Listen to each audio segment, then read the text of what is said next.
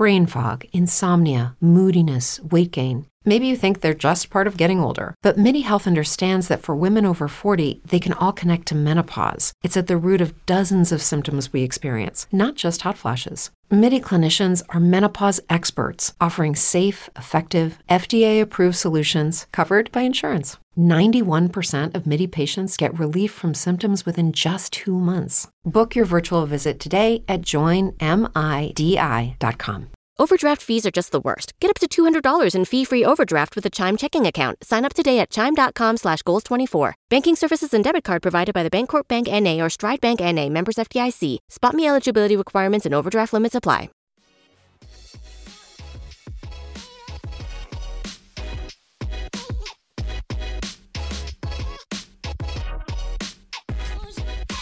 Welcome to the Sixer Sense podcast, hosted by co-site experts Lucas Johnson and Christopher Klein.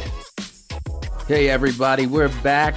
This is the Sixer Sense podcast with your host Uriah Young and Christopher Klein. We are here to talk Sixers, all Sixers, and nothing but the Sixers. Chris, what's going on, my man? Not much, not much. What's going on with you? Hey, I am excited. There's a lot of great things to talk about with the Sixers, with all the management moves. And I've actually been diving back into the Last Dance documentary on Netflix, and it's just got me ready for some basketball.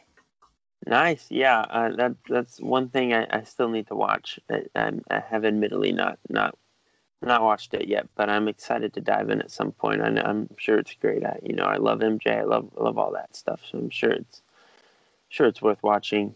You know, you know me. I've just been watching other movies.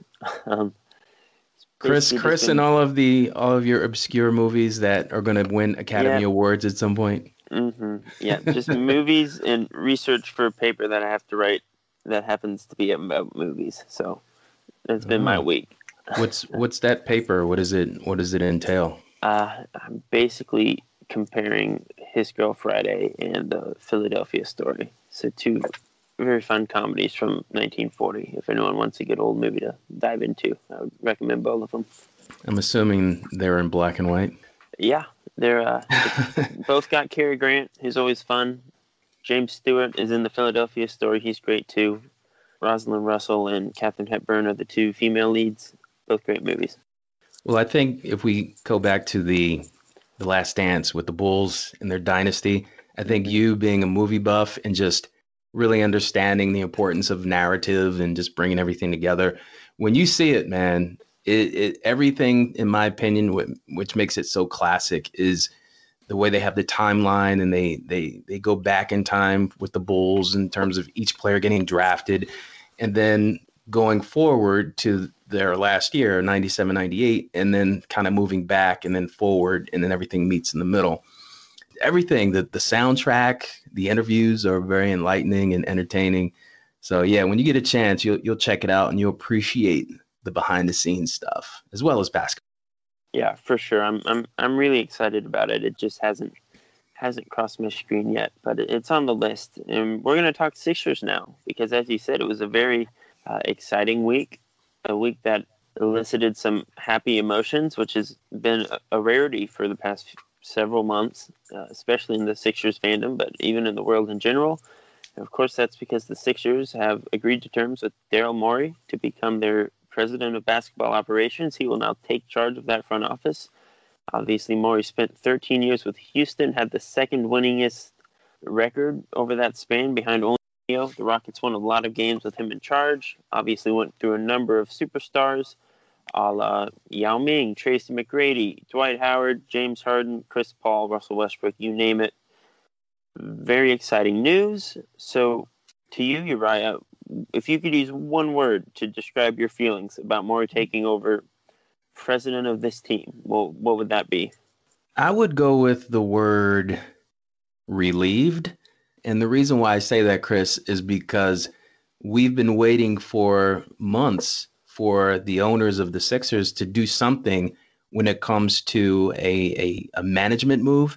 And it, it, a lot of people are saying, oh, everything's kind of backwards where they hired Doc Rivers, they hired a coach first. And then, of course, they have Elton Brand still in the mix, who also signed an extension recently. So the fact that they just made that decision and they were able to get Morey, who has a ton of experience, who knows the league, has a very unique aspect in terms of how basketball should be played based on small ball, as we know. And but I like the fact that he he pulled the trigger on some very important moves. You mentioned earlier Yao Ming, Tracy McGrady. But for me, when I think about what he did to get Harden away from OKC, and then of course the move to get Chris Paul from the Clippers, those moves in particular tell me that he can do that here for the Sixers. And to have him in the front office making pulling all the right strings and making all the moves to make the Sixers better, I'm I'm relieved. What about you? Yeah, I I think you're dead on. I think that's a, a great word, a great way to phrase it. And like I, I think relief is a really yeah solid term. I think with this front office for the past year or so, we really just haven't known who's in charge, who's making these decisions, which are very clearly not good decisions.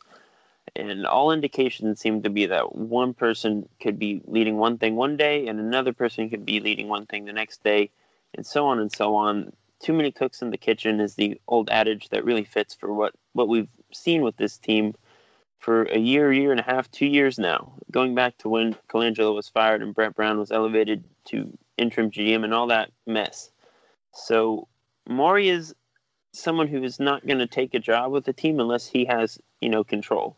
He he was he could have gotten pretty much any job in the league that he wanted to. He could have probably gotten a lot of high paying jobs outside the league. So he came to Philadelphia, I assume, with you know assurances that he's going to have say in what happens, final say probably, and that ownership is going to spend. And we know ownership is going to spend money.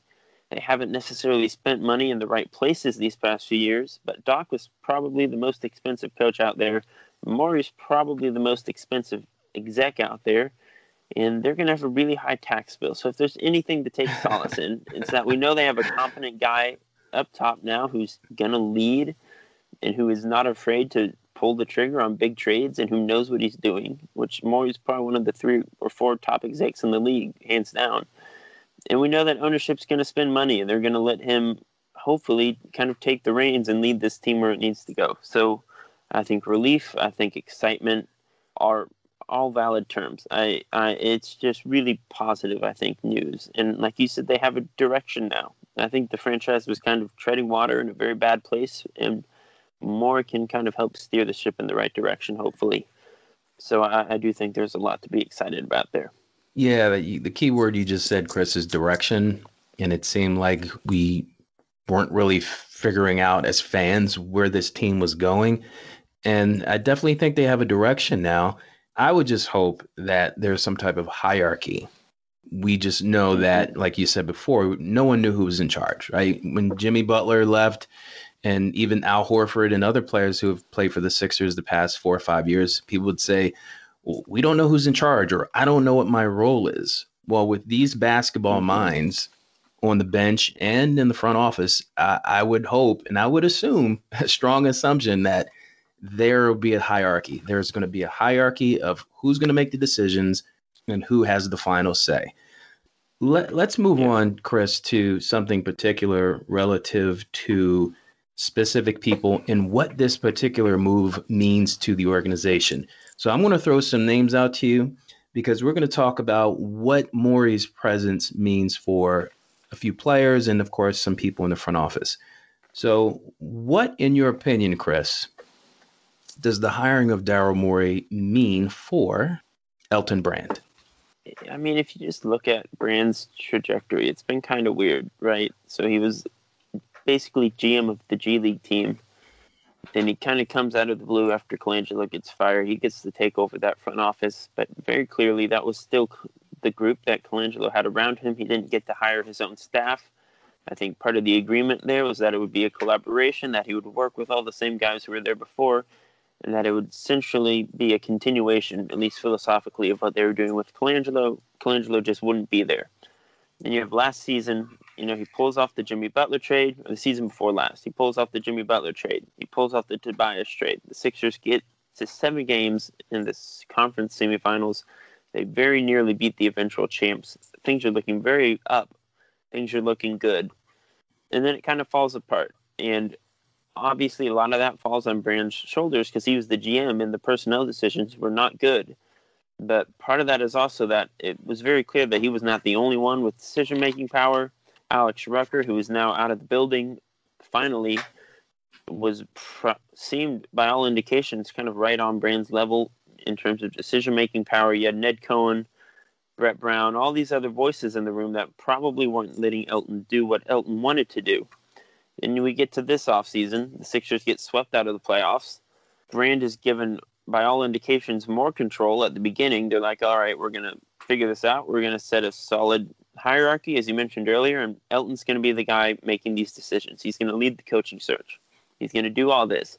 Then it doesn't really seem like he's leading the coaching search. And now, after uh, spending the entire offseason talking about how they're going to move away from analytics essentially and dropping all these hints to the media about you know scapegoating analytics and bringing in more quote unquote basketball minds they end up hiring daryl morey who's like the leading voice on analytics in the nba and all of a sudden he's number two pretty firmly in the hierarchy again.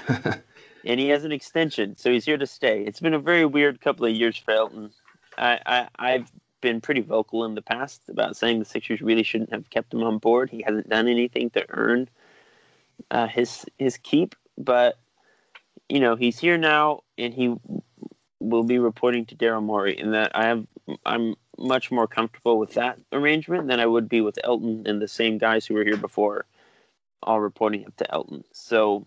Uh, what it means for him is that he just doesn't have as much power as he did last week and, uh, I mean, the reports from like ESPN and The Athletic were that if Brand wanted to leave, he could have gotten a job elsewhere. That kind of surprises me because it's just he has. I mean, it's clear that people around the league like him, but he hasn't really done anything uh, to prove his aptitude as as an executive. But he's here. He signed an extension, and he's just going to be the number two now. So we'll see where that goes. It obviously means P- Peter Dinwiddie is now number three, and a whole lot of other changes uh, that that we pre- really couldn't have foreseen a couple weeks ago when Morey's, by all indications, was a pipe dream. So it's a very big change for Elton, a very drastic change, and I'll be interested to see what the reports are as far as where his voice stands in this in this new setup. Yeah, it's intriguing to get an idea of where this is going. And Brand as many moves as he's made, and a lot of people have been giving him some criticism, and rightfully so, dropping all this money on on particularly Tobias Harris and Al Horford. But you got to consider Brand is well respected around the league. He's a former player. He attended Duke University, so he's no dummy. Clearly, the guy has some For basketball sure. knowledge. So I'm just concerned in terms of how he's going to adjust and you figure Morey has all this has this reputation, he has all this uh, attention on him. He's had it on him for several years, and then of course you bring in a future Hall of Fame player, um, actually probably future Hall of Fame coach in Doc Rivers, and so it, to me he's kind of stuck between these these two guys who have this these outstanding reputations, and he himself is still kind of green. I mean, like you said earlier, he was coaching or he was in charge of the Bluecoats right? Being a general manager in the G League. So it'll be interesting to see how Elton does.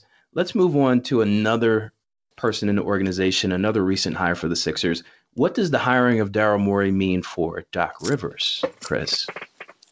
Um, you know, frankly, I, I mean, I don't think it means much in terms of the power or you know what Doc's role will be in the organization. Obviously, him and Morey have by all indications, a good relationship going back to when Morey was in Boston before he got hired over to Houston. So they, they've had a relationship going here for quite a while.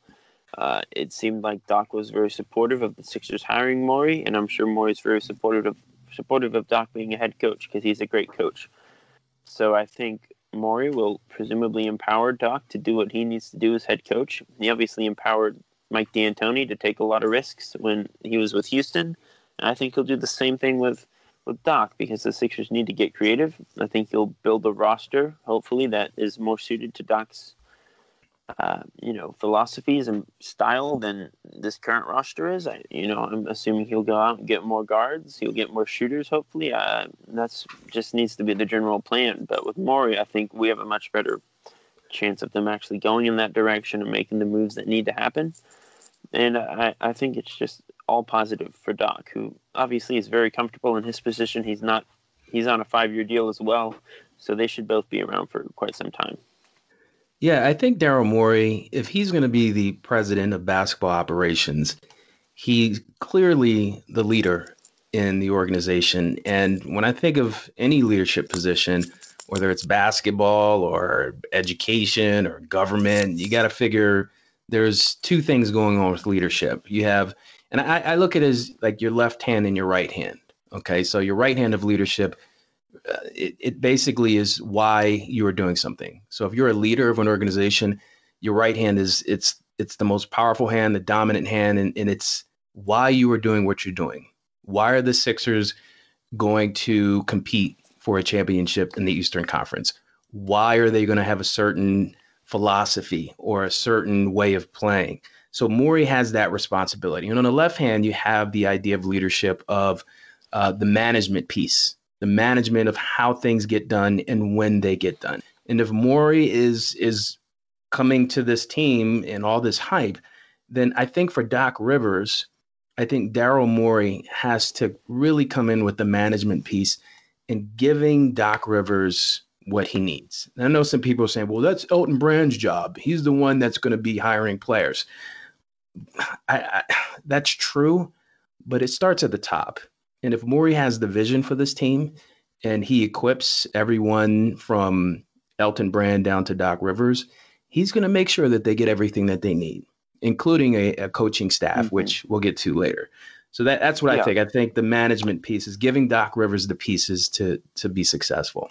Yeah, and and Morey is going to have final say, you know, on signings and trades and personnel moves. Exactly. That's, that's all exactly. going to go through him. So, you know, Elton whatever his role was before, whether he really truly was given final say in the coaching search, whatever, you know, that's gone. This is gonna he's gonna have a voice, he's gonna have say in what happens, but he's he's reporting to Daryl Morey now. Like this is yeah. Morey's front office. So any moves that happen from this point forward, we can probably, you know, either blame or celebrate, you know, on Morey's behalf. Whereas last season, we weren't really sure if we could put all the blame on Brand because we didn't know if he was actually making the decisions. Now it's Morey's team. So I, I, do think that's important, and I do think he will build to Doc Rivers' taste. I think I think that he, that's one of his strengths as a GM is understanding who his coaches and putting players on the floor who who fit that coach's uh, yeah. philosophies. Yeah. So let, let's turn over, Chris, to some players and what this Morey move means to particularly the two stars. And it's it it it really opened my eyes this week in terms of how much of a lightning rod this guy is because you have all these analysts now coming out saying, "Oh, the Sixers should move Embiid now. The Sixers should trade Ben Simmons." And let's talk about what Embiid where he stands with this new president of basketball operations. What does this mean to Embiid's game or even his future as a Sixer? Yeah, look, so obviously Daryl Morey in Houston very aggressively went after the the small ball, right? He built around James Harden and eventually Russell Westbrook. Before that was Chris Paul, and he built that roster to explicitly complement, mainly though, the talents of James Harden. That's why Houston went small. It wasn't because he didn't think centers were useful. It was because the best way to utilize James Harden and to get the most out of him and Russell Westbrook is to space the floor and let them attack in isolation. Let Russ put a crap ton of pressure on the rim because the second half of last season, before he got hurt, before the bubble, you know, threw guys off for a few months, Russ was killing it in that space, that floor. He was averaging over 30 points a game the second half of that year after January. And James is doing James Harden things. They built that roster to specifically complement its stars. So obviously Joel Embiid and Ben Simmons, Embiid specifically, is a very different lead star. No, he's not going to trade him for Russell Westbrook, Jalen Rose, anyways, please no. Um, but yeah, Morey has had other kinds of stars in the past. He was the guy who brought Dwight Howard to Houston. It didn't entirely work out, but Dwight wasn't terrible in Houston. And Kevin McHale was the head coach. Obviously, a big man's coach. You get him a big man. He's done things like this in the past. He had Yao Ming when he first got there. Mm-hmm. He's had other kinds of stars. He's built other kinds of teams. He's not just gonna, you know, send away everyone who's over six foot seven because he likes analytics. That's just not how it works. Embiid is a great player, and he puts a ton of pressure on defenses. He anchors the Sixers defense on the other end. Analytically, he he impacts winning in a huge way. And Morey, as well as anyone in the league, is going to appreciate that. He's going to appreciate the fact that the Sixers need more shooters, that they need to space the floor around him, and that they need to probably get someone who can run the pick and roll to get him easier looks at the rim and take pressure off of him so he doesn't have to post up with four non shooters around him all the time.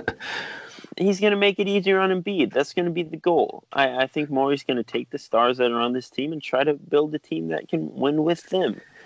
Now, two years in the future, you know, maybe we can get into a discussion about whether they should stay together if it's not quite working out. But for now, I think the plan should be, and I think the plan is, is to build around Joel and to build around Ben, who are, I believe, going to get to here in a second. So I, I don't think this is bad for Joel or anything, or I don't think it means we're going to have to suffer through a Russell Westbrook Ben Simmons pairing because no. this, because Morey really likes guards that have played for Houston before. I, I just don't think that's the case.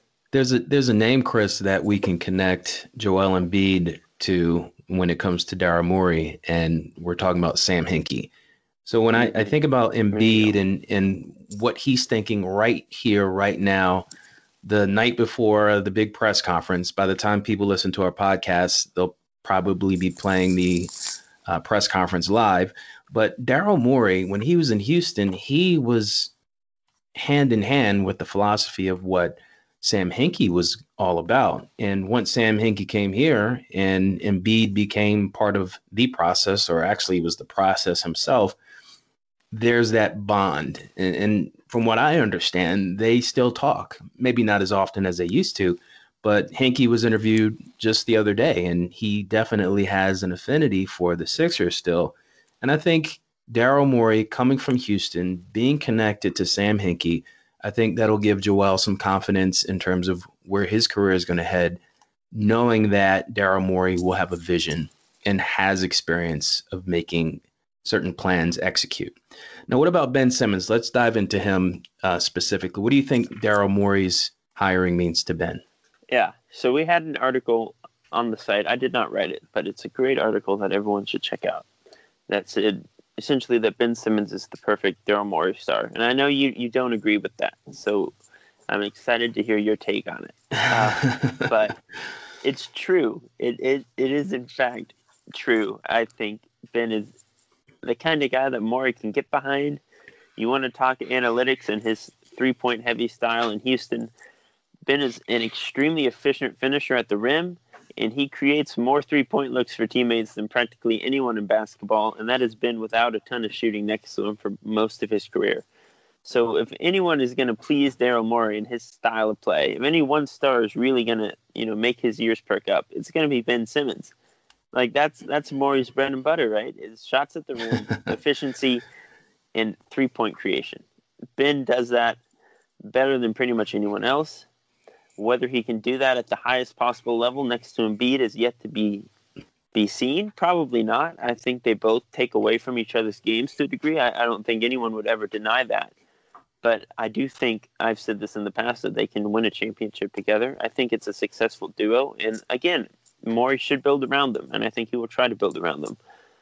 But yeah, I think I think he's going to love Ben Simmons, and I think this is going to be nothing but positive for Ben in terms of who gets put around him and the type of offenses, offensive groups that get built. Obviously, Doc is going to have some say in that as well. But I, I think this is Ben should be very happy with Daryl Morey in in the leadership chair.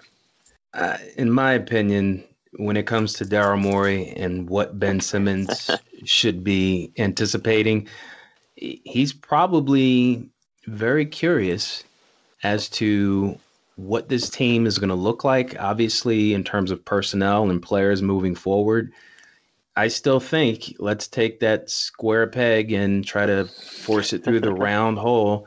And you know whether you're you could bring on you could bring in Pat Croce or you could bring in Jerry Reinsdorf from the Dynasty Bulls. You can bring in Red Auerbach. Let's go back to the Celtics, right? They would look at this team and say, "We have to do something," and and you have to. It's going to be a tough decision because you still have Embiid, who's a, a big man. He's not going to change his game, but so much unless you radically make him into the next uh, a much more talented athletic version of um, uh, who are the big brothers out in Milwaukee? The Lopez brothers? Lopez, yeah. I mean, unless they have that vision for Joel to make him the next Brook Lopez and let Ben run free, okay, that might work. But right now, I'll stick to my guns. I don't see it happening. And I think Ben is, I don't think he's going to change unless Doc Rivers and Sam Cassell, unless, yeah, Doc and Sam Cassell come in and they, they do some type of special therapy on him and help him get out of his own head when he's outside of 15 feet. Uh, so I think this hiring to me it favors Embiid more than Simmons, unless unless Chris, like everybody's hoping that he can do, is just bring in more shooters. Yeah, I mean, I, I think that's prior, priority number one or two, whatever you want to say, for this offseason. They're going to have to get more shooters. They're going to have to get guys who space the floor, who can create off the bounce on the perimeter. More guard talent in general is should certainly be what Morey, Morey is going for. That regardless of what he thinks of Ben and Joel in their futures. But you know, with Ben, like I don't think he's going to change, like you said, and I frankly think that's fine. Do the Sixers? Would it be nice if he could shoot more? If he could at least like spread to the corner and take a few corner threes every game, and knock them down at thirty two percent or something? Yeah, that'd be great. That'd be a big step forward. And did you just say twenty? Should... Did you say twenty two percent? I'm sorry, I didn't 32. hear that right. even even 22 who knows that'd still be 22 you know, an upgrade over what's currently happening but even if it doesn't happen Ben is so good as is, and I I believe that Daryl is someone who can appreciate that. Uh, again, like Ben should be shooting more. The Sixers should try to get him to shoot more. I'm not saying that isn't something that should be happening, but I don't think it's the number one most important thing that has to happen this offseason. You know, and should Joe maybe spend more time not in the post and facing up and in pick and rolls and hitting some spot up threes? Maybe. I mean, you know, he's mm-hmm. much more than a post up big. I think a lot of the reasons he gets banged up the way he does is because he has to do too much in the post and that he doesn't get a ton of easy looks in this offense or as it has been set up in the past. So maybe you you know invert the offense a little bit more and let Ben do more stuff inside. I don't know how it's going to look, but I, I, I do think generally speaking, Morey is someone who will appreciate and build towards uh, Ben's talents as a player. All right, and we're going to move on now and talk.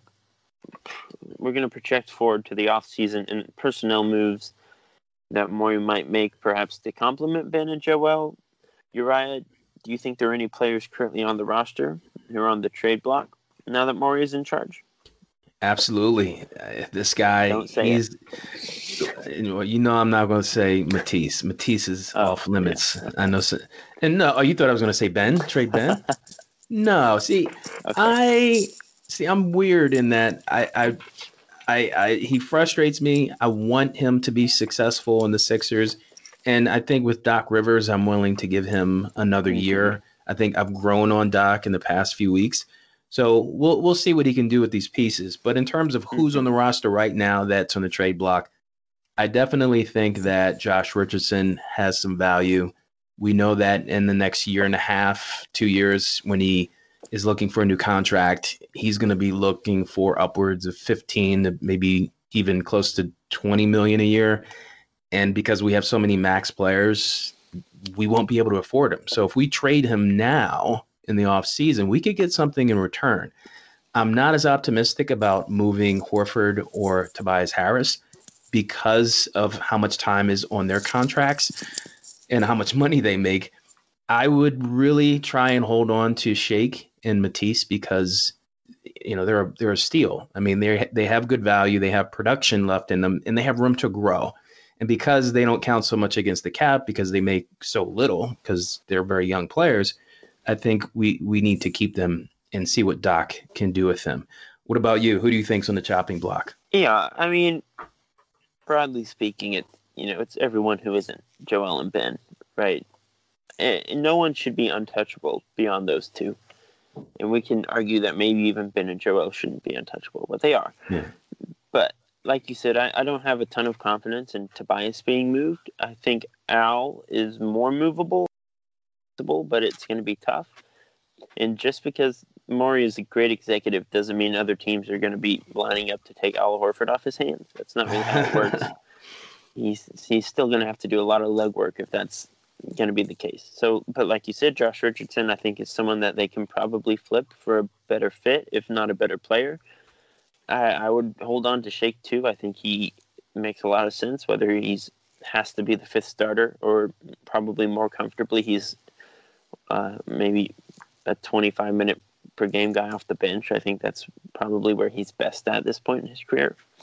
And with Matisse, I they shouldn't trade him for nothing. Obviously, I, I understand that he's a very special defender, and he's very young still. He's 23, 24. So there's a lot of value there. But at the same time, if a if it takes Matisse to get off of Tobias or Al Horford's contract, you do it. It's it's tough pill to swallow, but you do it because those contracts are so bad that you you'd be foolish not to. And B, if you can trade Matisse for like a starting caliber or even a six man caliber like guard who can shoot and play make at a high level, like if you can swap Matisse for a Seth Curry or something, they probably can't.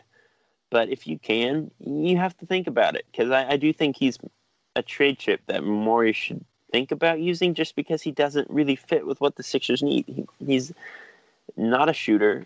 He doesn't do much of anything other than shoot threes at a middling rate on offense. And with Joel and Ben being the players they are, you, know, you it, it's hard to fit another guy into the rotation who, especially in the postseason, you know, defenders can essentially ignore. It, it's it's tough, and I, I do think Matisse has a very bright future in the league. He might even be an all defense type of player one day in the right situation. But for what his current skill set is, and for what the Sixers need as they try to contend for a championship, because that's what they've shelled out all this money to do, I don't think Matisse is maybe as far off the table as, as you might want him to be, or I don't think he should be. But uh, other than that, I mean, everyone else is fair game. You know, if you can make something happen, that I, I understand the significance of unloading uh, one of those two players that that make all this money, particularly Harris and Horford. Uh, and, and you're saying if if it takes including uh, Matisse in the package, then you do it. I, my argument is just still, if you look at the sample of, of of games that he played, and you look at his defensive potential, we know, and I know you've said this many times, is that his offensive limitations really leave skepticism in terms of is he going to grow into a shooter? Will he be able to hit up a spot up three pointer? Will he be able to dribble in traffic, which he was not good at all last year? I'm I would really want to keep him at least another year or two to see if he could develop that jump shot, get to the rim with more consistency, and finish with more uh, more accuracy. So I, I definitely want to keep Matisse Shake. Uh, not so sure if if I would keep him. I might depart with him before Matisse, mm-hmm. but that's just me. That's just me. Yeah, I mean, I I think at this point it's I'd probably keep Shake over Matisse. I think you and I differ there, and yeah. I, am not saying again. I don't want to like undersell Matisse. He's he's really fun to watch, and he's a tremendous defensive player. He's a, like a top tier athlete. I think his athleticism, just in general, gets underrated a lot. Like the dude has some serious hops and some length and some instincts that are you just cannot teach. He's special, and I, I, I fully appreciate that and understand that. But I honestly don't know if Philly's the best place for his development, just mm-hmm. because mm-hmm. he, he doesn't fit. As I said, he, I, I mean, he probably do better on a, on a team that's set up differently, where he can get maybe some more minutes and some more reps offensively than he's going to be able to get with this team. I, I don't know. I think the Sixers are just built in a way that doesn't really help him, and I don't think he particularly helps them offensively. So it's it's one of those situations where, like, the ideal outcome is that major changes are made and Matisse is still on the roster next year. But if we're being honest with ourselves, the odds of major significant changes being made and Matisse still being on the roster are pretty slim. And I, I think that's just the state of things. All right.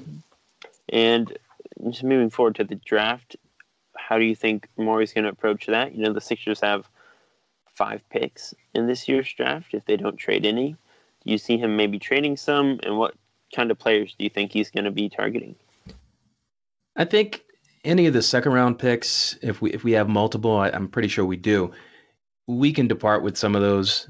I think the 21st pick in the first round is is something that the Sixers should keep if if they can, because from all the draft boards that I'm seeing and, and some of the analysts who have really been looking at some of the players who will be available that late in the draft for the Sixers, Tyrell Terry's name just keeps popping up. And I've looked at his footage of him at Stanford. His stats are pretty decent for being a freshman.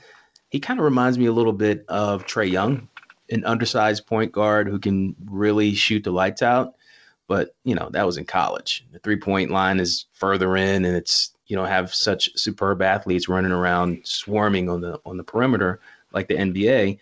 So I think if we can keep that first round pick and if Tyrell Terry's there, the Sixers can go and grab him and, and start developing him because as of right now, your boy Neto, he ain't coming back. And and I would much rather see someone like like a, a Tyrell Terry come in and, and develop under Doc Rivers as a young guard.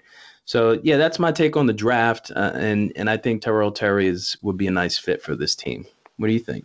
Yeah, I mean Terry Terry's going to be top ten on on my personal board when it's all said and done. I really like him. I think if he's there at 21, he should probably be like numero uno on Philly's list. I think that'd be a great fit. I've seen like reports of him being tied to the Sixers already, which is positive.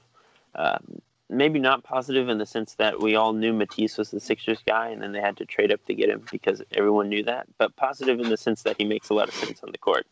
And Trae Young might be a, a bit, uh, you know, aiming a bit high just because Trae was like averaging 30 and 10 as a freshman at Oklahoma. Trae Trae's a different animal, but you know, like maybe a slightly elevated version of Landry Shamet is probably okay. the range that you would put maybe put Terry in. And yeah, I'll give you that. The, I'll give you that. The Sixers would really like to have Landry Shamet right now. I'm sure. So yeah, any anyone like that, he's one of the best shooters in the draft. Uh, can hit a ton of difficult shots from deep, from all sorts of angles on the move, standing still, pulling up.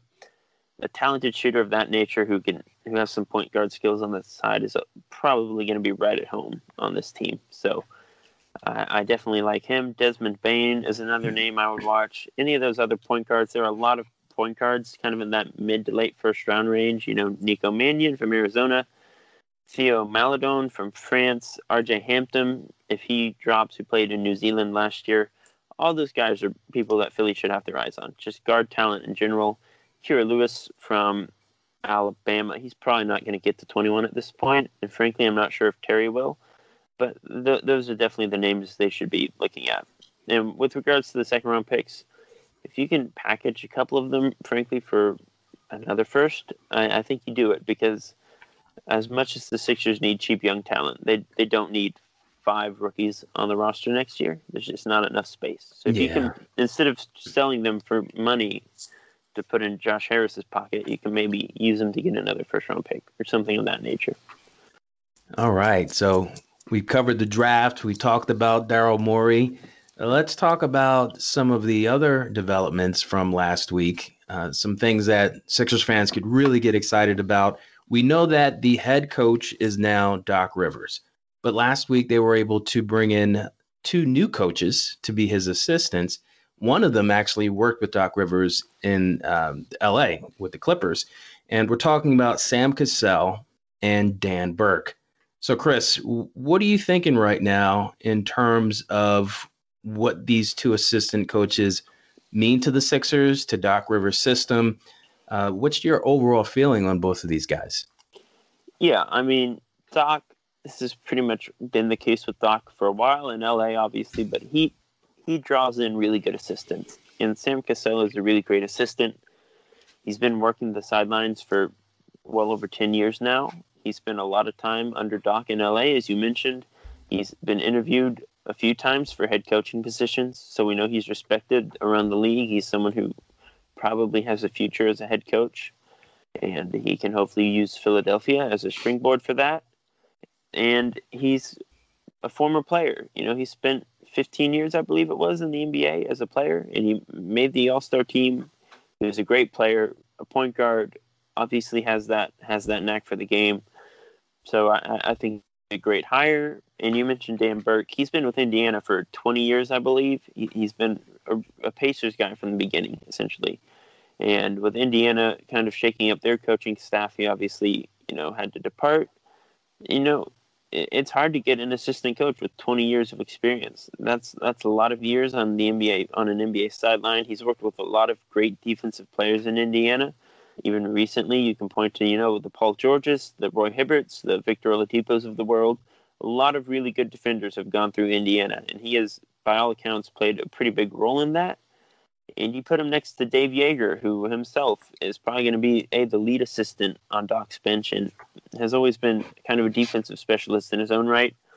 Those two hopefully help Doc figure out a really solid defensive game plan. The Sixers have some very talented defenders, as we know. Ben just made the, the first team all defense. Joe has been in that discussion in the past. Joe has been a defensive player of the year candidate in the past, and Ben will be one in the near future, I'm sure. So the Sixers should be really solid on that end, and Cassell can help offensively and just in general is a really solid name to have attached to your franchise. So by all means, it, you know it should excite the fan base. I'll tell you who else it would excite.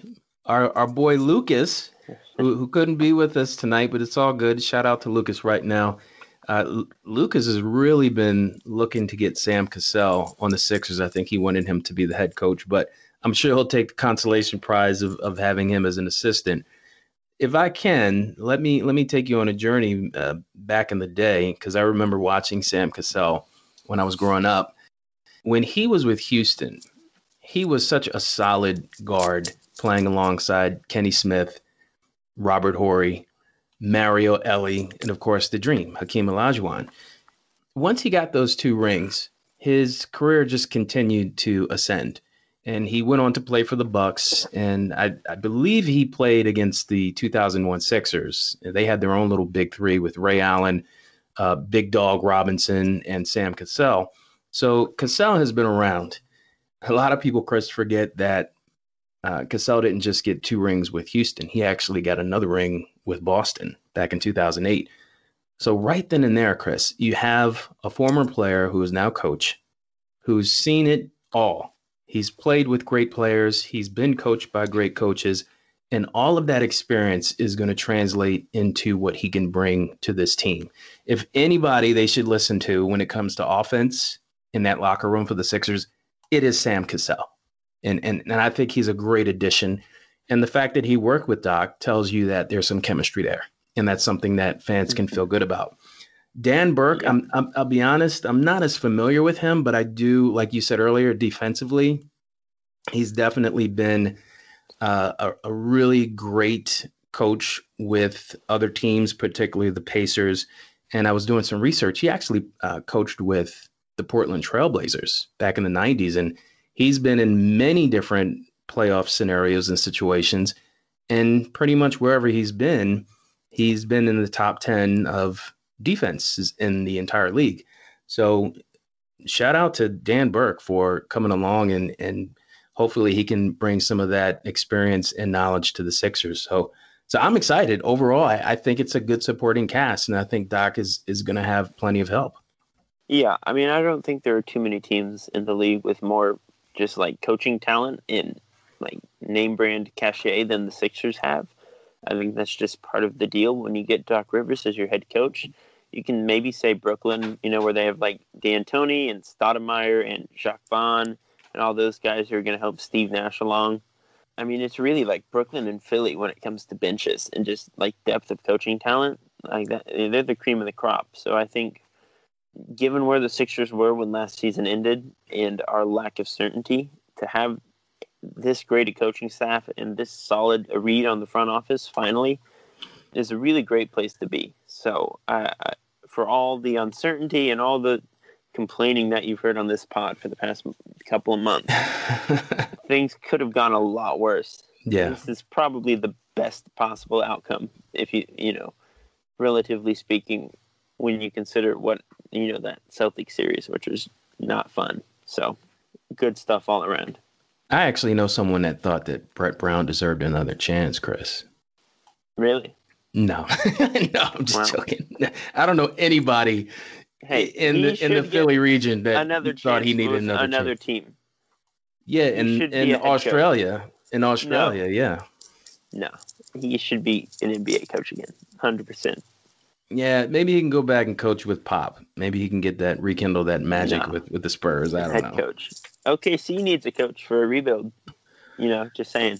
Oh, re uh, uh, rebuild. He's the perfect man for that. He- then they just need to hire Sam Hinkie and they can reunite and start the There whole thing over again in Oklahoma. Yeah, man. I mean, Yeah. OKC already has like thirty picks lined up. They're already halfway there. They are, which makes you wonder what they're going to do with Chris Paul. I I would Send really be. Philly. I- I wouldn't mind it. I wouldn't mind it. I, I wrote an article about it, and I think that Chris Paul coming to the Sixers could reap a lot of benefit for the team and, and a lot of the players. So Yeah, time will tell. please. Time will tell. I want it. All right, Chris, let's let's move on. And this is our final piece of the evening. And we're going to get to our social media question of the week. We posted it on Facebook. We also posted it on Twitter. And the question of the week, it was multiple choice, my friends. It was Hmm. what should be Daryl Morey's main focus this offseason? Main focus. Here are the choices A, bringing in shooters. B, making a big trade. C, hitting in the draft or D, getting Ben to shoot three pointers. So, this week, I think we'll start with Facebook. On Facebook, a lot of people overwhelmingly just said A. But then there were some people that couldn't decide. It was, oh, A, B, C, and D, or they would give us an order A, C, B, and D. And then some people would put E. One guy put E, just bring me back my wife, or something random and weird. God. it had me cracking up. But the one response that stood out to me, Chris, is it caught me off guard because he was so emphatic about it without even using an exclamation point. So, Germ Edwards, Germ Edwards, J E R M, he simply said A like a MF. Yeah. A like a mother. mm. So you guys figure that one out. So that just tells you how badly he thinks the Sixers need shooters. And overwhelmingly, a lot of people on Facebook said that. If I switch over to Twitter, we have a Twitter follower or a fan of the Sixer Sense, and it's at Sam underscore laws seven. Here's what Sam had to say.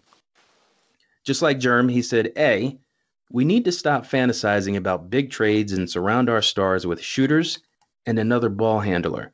Good role players who will make Embiid and Simmons go up to another level and make their lives easier. So are you going to join in on the on the bandwagon with with the A that they need shooters or do you have something else in mind? Yeah.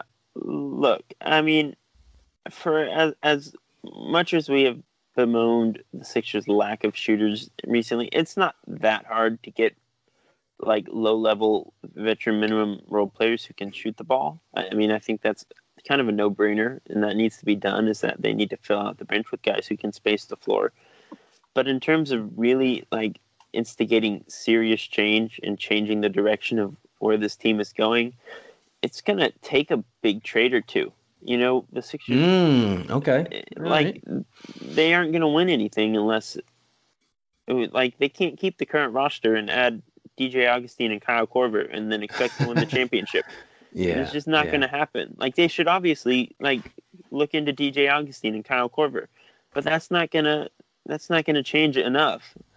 You need to try to trade Al. You need to at least like in terms of an impact ball handler who can run point guard as as they said. You know, you're at least gonna have to like part with Josh Richardson, maybe the 21st pick, maybe Matisse, maybe Shake. Like you're going to have to move some important guys around to make those changes. You know, to make the big changes. And if you want to win a championship, you might have to go for someone like a Chris Paul, or take the plunge on a year of Victor Oladipo if you can. Something like that to really shake the boat and to try to infuse this roster with with the kind of star power, preferably at guard, necessary to to really put Philadelphia in the same class as the Brooklyns and the Milwaukee's and the Miami's and the Boston's. Because right now, as currently, they just aren't there. And without any cap space, you know, you got to trade. That's the only other option is to trade guys and try to get there. So I, I would say B is probably where I would land. Are you are you trying to get on ESPN, Chris? Because that, that was such a sound response. I, I like your angle. I like how you explained it. Good for you, man. You didn't fall into the trap of bringing in shooters like everyone else. Not that they're wrong, but yeah, I, I agree with your point where you have to you have to make some big splashes and and those contracts of you know who it's it's just going to keep it's just there. It's it's the elephant in the room that just you can't get rid of it for obvious reasons. But mm-hmm. I'm going to go surprisingly. Here we Shocking. go. Shockingly, I'm going to go with D. Oh, because I, I, I know you're thinking I'm beating a dead horse, right? Well, I just feel like Chris, it, it's like, all right, you ready for my my my analogy? I'm gonna hit you with a movie. Ready? Mm-hmm. you saw The Matrix, right? Yes. All right. When Neo finally realized his powers, Mm-hmm. What happened? What happened? The guy freaking was stopping bullets, uh, you know, mm-hmm. machine gun bullets in midair. He's poking them and fighting the dude, the, the Agent Smith, with one hand, and he's look he's looking at his watch at the same time. If Ben becomes Neo from the Matrix, yeah. it's a it's a wrap. It's a wrap. I'm telling you, Chris. If Doc or Daryl Morey or whoever can get through to this guy and say, "Who cares if you miss? Just just take a couple. Even if like you said if he makes 22% that's better than 0% but if if he unlocks that part of his game we will win a championship. We will win. So i think if daryl morey somehow some way can get through the Ben, you know have a meeting with him and the coach and and, and just encourage him not twist his arm but just say hey you you can you can help the team in so many ways if you just shoot and I think he be, he he the the kid has so much potential, and I want him to succeed. But I don't know. I think he's the key. He's Neo. Eh, fair enough, I guess. I just disagree. don't think it's possible. Obviously, if Ben could. What do you mean you don't think it's po- you don't think it's possible to get okay. him to shoot, or that he can't shoot? I, I, I don't know, man. I, I don't think he's going to be the kind of shooter that drastically changes how this offense looks. You know, I don't think he's. I don't think it's be, going to become the kind of weapon that changes how Doc Rivers approaches things. You know, I just don't think he's that kind of player. I think if you look at Jason, if, you're going to invest in Ben, you're going to invest in a guy who does does not space the floor. That's just how it is. He might I think, take a few, but defenses aren't going to respect it, and he's not going to probably not going to get to a level where defenses do. At some point, Chris, when when Jason Kidd came into the league in 1993 and he played with Dallas, he was fast. He was a visionary. He had flair. He had confidence when it came to getting his teammates involved, alley oops, running the break. He was an all star at a very young mm-hmm. age, but he couldn't shoot a lick. He couldn't hit the side of a barn. But at some point, he had to he had to keep trying until mm-hmm. he became a veteran, probably ten years into the league he started knocking down threes like nobody's business. So for Ben, if he could pattern his game and just watch some YouTube footage of Jason Kidd, yeah, your your jump shot sucks right now, but in three, four, five years, you could be that dude. You could be, as everybody touts him, you could be LeBron 2.0. Mm-hmm. And and I, I see that in Ben if he can get to that level. Yeah. So I don't know. I mean the thing is like Kevin Connor Kevin O'Connor kind of jokes about it, and it's become a bit of a meme at this point. But he really does shoot with the wrong hand, which is such a unique situation where it's just it does not look good and it doesn't look comfortable or right.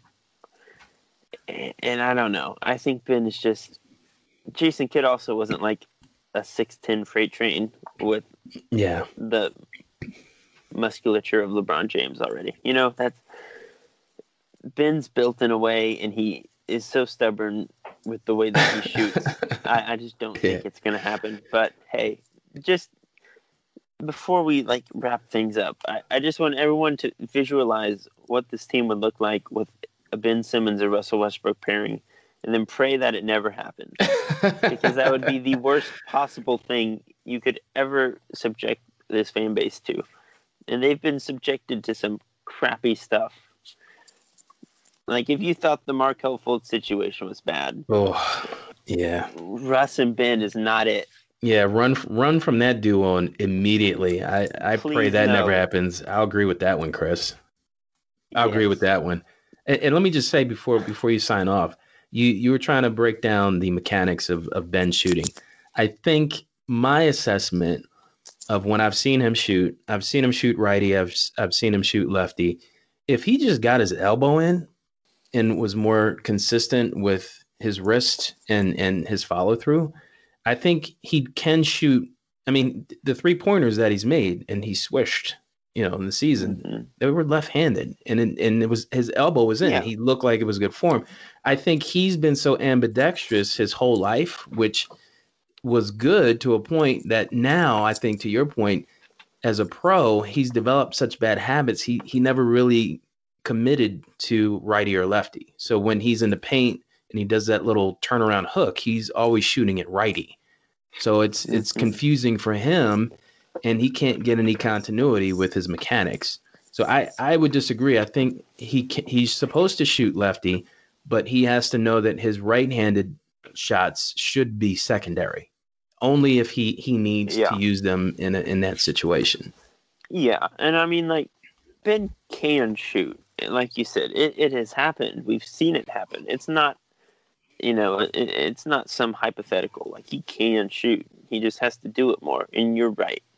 I do think it would be quite beneficial if he did become a good shooter. But I just don't think he's going to be a good enough shooter for it to carry more weight than like trading for a Chris Paul or a Victor Oladipo. I just don't think that level of shooting capacity is within the realm of possibility for Ben. I just don't think that's his game. But who knows? Stranger things have happened. We have seen very good. We've seen the opposite happen with a great shooter who unlearned how to shoot. So maybe that was just karmic buildup to Ben becoming the next Steph Curry. who knows? Well, well, you well now we know after this podcast that after you watch your movies for your term paper and you're watching the 1940 black and white classics, you got to watch The Matrix because you're going to be envisioning Ben Simmons, ah, okay, yes. unlocking and, and just taking over the NBA, and you got to watch you got to watch The Last Dance, man. You got to squeeze it in there somewhere because you don't know what you're missing.